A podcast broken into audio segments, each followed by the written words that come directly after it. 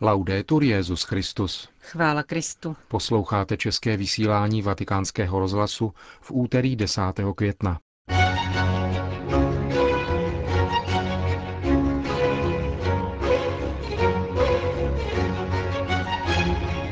Kongregace pro evangelizaci národů má nového prefekta.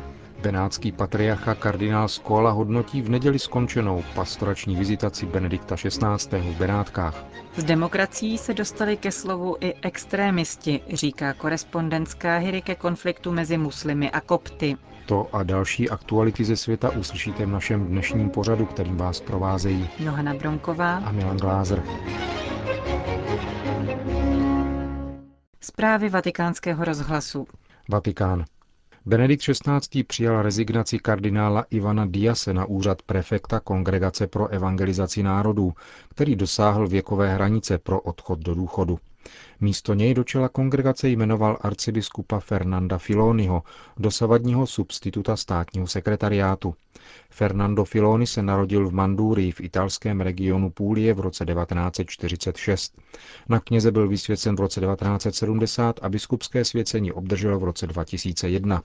Před příchodem na státní sekretariát působil mimo jiné jako apoštolský nuncius na Filipínách a v Iráku. Vatikán. Během příštích pěti měsíců proběhne v církvi čtrnáct beatifikací a jedna kanonizace. K poctě oltáře při nich bude pozdviženo dvacet lidí a mezi svaté zapíše papež tři blahoslavené. V případě naposled jmenovaných jde o dva Italy a jednu Španělku, všichni zakladatelé řeholních komunit. Jejich kanonizace proběhne v Římě dvacátého třetího října. Mezi blahoslavenými tvoří velkou skupinu mučedníci, pět bosenských řeholnic zavražděných Srby v roce devatenáct set čtyřicet jedna, rumunský biskup, oběť komunismu, francouzská řeholnice sťatá na revoluční gilotině a čtyři kněží, tři němečtí a jeden lužicko-srbský, zavraždění nacisty. Beatifikace jednoho z nich, otce Georga Hefnera, vězně koncentračního tábora Dachau, se slaví už příští neděli patnáctého května ve Würzburgu. Benátky. Pastorační návštěva Benedikta šestnáctého. v Benátkách překonala všechna očekávání, říká benátský patriarcha kardinál Angelo Scola v rozhovoru pro Vatikánský rozhlas. Svatý otec pobýval v tomto regionu v uplynulém víkendu. Vrcholem papežovy návštěvy byla mše svatá, kterou sloužil v parku svatého Giulianiho v Mestre u Benátek, na kterou přišlo tři sta tisíc lidí. Kardinál Scola k tomu podotýká. Bylo to skutečné hnutí lidu, zejména na této bohoslužbě pod širým nebem, kam přišli věřící z celého benátského regionu. Jejich počet byl tak vysoký, že nás organizátory dokonce zaskočil. Přišlo jich totiž přibližně dvakrát tolik, než kolik se předpokládalo. Ale pořadatelé nakonec situaci zvládli dobře. V souvislosti s tím mne napadá, že zástup tak obrovský, který stál na jednom místě pod ne právě přívětivým sluncem přibližně od půl páté ráno až do třinácté hodiny odpoledne, určitě nepřišel z pouhé zvědavosti. To mi dodalo velikou útěchu, protože to znamená, že i dnešní člověk nosí v srdci otázku po pravdě, touží po poznání vlastního dobra a štěstí, jakožto dovršení autentické svobody. Je to také konkrétní výraz určitého povědomí lidí o tom, že evangelium, spolehlivě interpretované Petrovým nástupcem, představuje účinnou odpověď na tuto touhu, která nadále přebývá v lidském srdci. Tento fakt je velmi útěšný. Třeba, že nám pastýřům klade na bedra také velkou odpovědnost. Říká benátský patriarcha kardinál Scola v souvislosti s pastorační návštěvou Benedikta šestnáctého. v Aquileji a Benátkách. Na světě ubývá ateistů. Každý den o tři stovky. Počet křesťanů naopak vzrůstá. O osmdesát tisíc denně. Z toho třicet jedna tisíc katolíků. Neméně sílícím náboženstvím je také islám. Každého dne přibývá sedmdesát devět tisíc muslimů. Údaje zveřejnila výroční zpráva mezinárodního Bilténu pro výzkum misijního působení, která posuzuje aktuální stav křesťanství v kontextu demografických procesů. Ve srovnání s dalšími náboženstvími vyčnívají křesťané nade všemi, zejména v jedné kategorii, totiž v mučednictví. Každý den dvě stě sedmdesát křesťanů obětuje svůj život pro víru. Za posledních deset let přibylo v církvi milion mučedníků. Pro porovnání, v roce devatenáct set jich bylo třicet čtyři tisíc. Navzdory expanzi islámu zůstává křesťanství nejpočetnějším náboženstvím na světě. Následovníků Krista je přes dvě miliardy tři sta milionů ve srovnání s jednou miliardou šesti sty miliony muslimů, téměř miliardou hinduistů a necelou půl miliardou buddhistů. Ateistů je sto třicet sedm milionů a jejich počet, jak jsme už řekli, stále klesá. Mezi křesťany jsou největší denominací katolíci, kterých je jedna miliarda sto šedesát milionů, protestantů je čtyři sta dvacet šest milionů, pravoslavných sto sedmdesát jedna milionů, anglikánů osmdesát sedm milionů. K tomu je třeba připočíst tři sta sedmdesát osm milionů členů nezávislých církví a třicet pět milionů tvoří tzv. Marginální křesťané s pochybnou trinitární teologií. Výrazným jevem dneška je rozdrobení křesťanské komunity. V současnosti existuje už čtyřicet dva tisíc církví a církevních komunit. Pro srovnání v roce devatenáct set jich bylo pouze tisíc šest set. V rámci křesťanství se nejrychleji rozvíjí letniční, přibývá jich třicet sedm tisíc denně. Za zmínku stojí také to, že křesťané vyhrazují na náboženské cíle pět set čtyřicet pět miliard dolarů ročně. V letošním roce bude distribuováno více než sedmdesát jedna milionů svazků Bible. Více než dvě miliardy lidí alespoň jednou za měsíc sleduje programy katolického rádia nebo televize. Křesťanská nakladatelství letos vydají sedm celá jedna milionů náboženských knih, což je čtyřikrát více než v roce devatenáct set sedmdesát.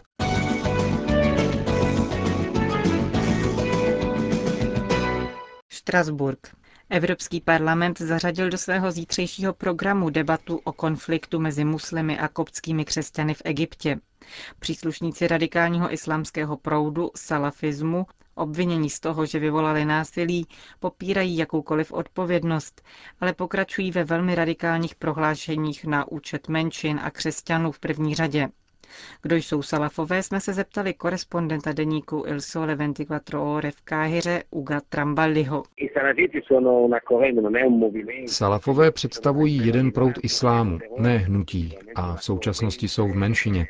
Jde v podstatě o ultraortodoxní proud, který má cíle zhruba stejné jako Al-Qaida, tedy vytvořit na Středním východě kalifát středověkého typu, jako za časů Mohameda a prvních kalifů.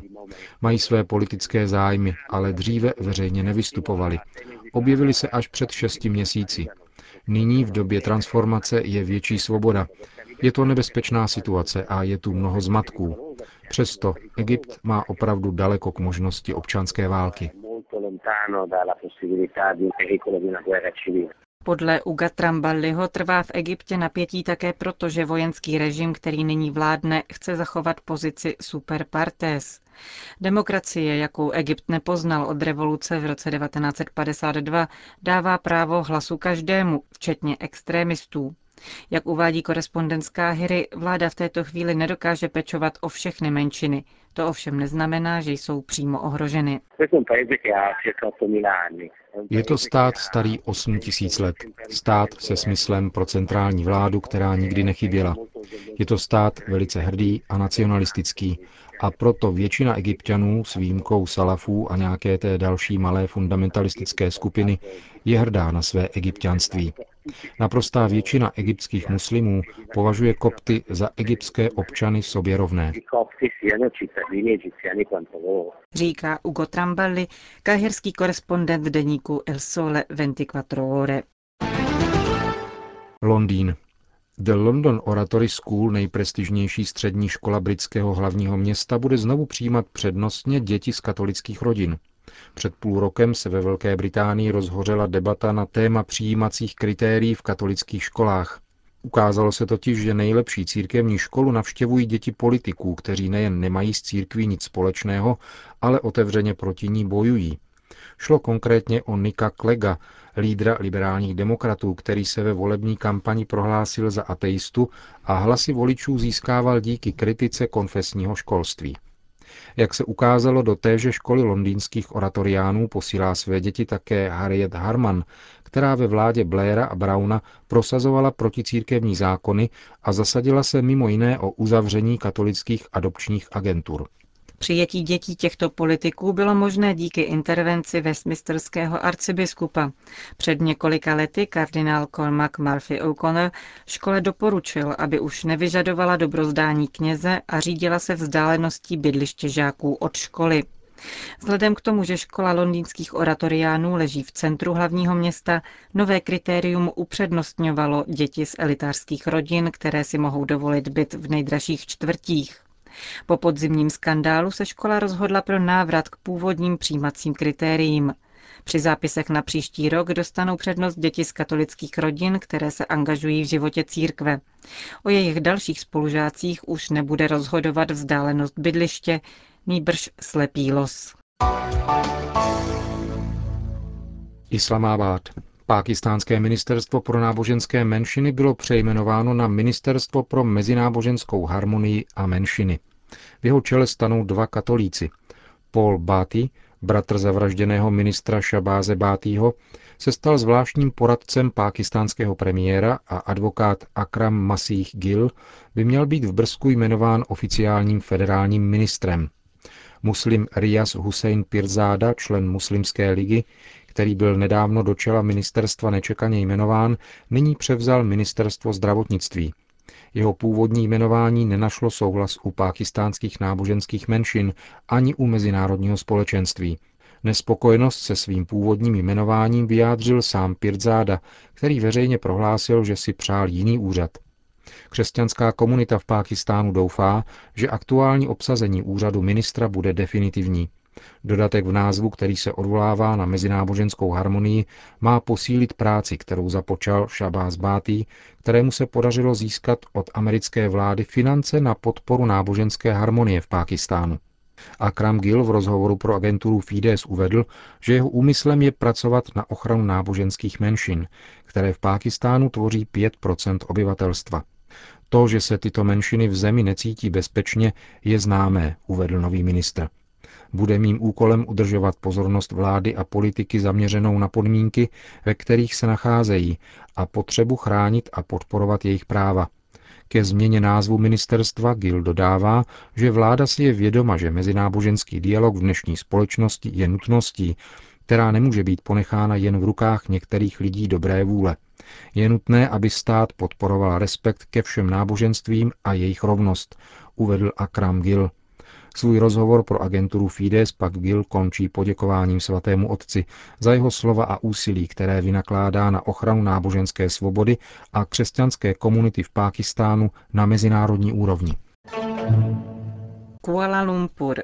Stane se Malajsie křesťanskou zemí? Takto provokativní titulek se objevil minulou sobotu na první stránce hlavního malajského deníku, který vlastní premiér Najib Razak. S odvoláním na anonymní politiky článek tvrdil, že při nedávném setkání s představiteli vlády požadovali křesťané, aby se jejich náboženství stalo státním a na post premiéra byl dosazen křesťan. Poplašná zpráva vyvolala velký rozruch. Premiér ji ani nepotvrdil, ani nedementoval. Jednoznačně se ale ozvali křesťanští představitelé.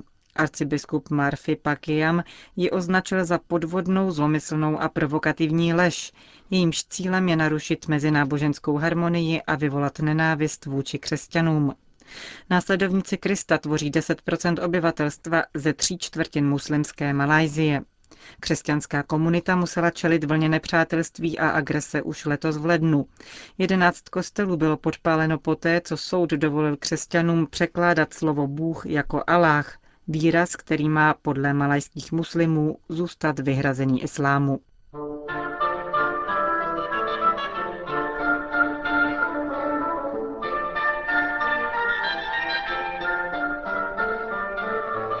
Končíme české vysílání Vatikánského rozhlasu. Chvála Kristu. Laudetur Jesus Christus.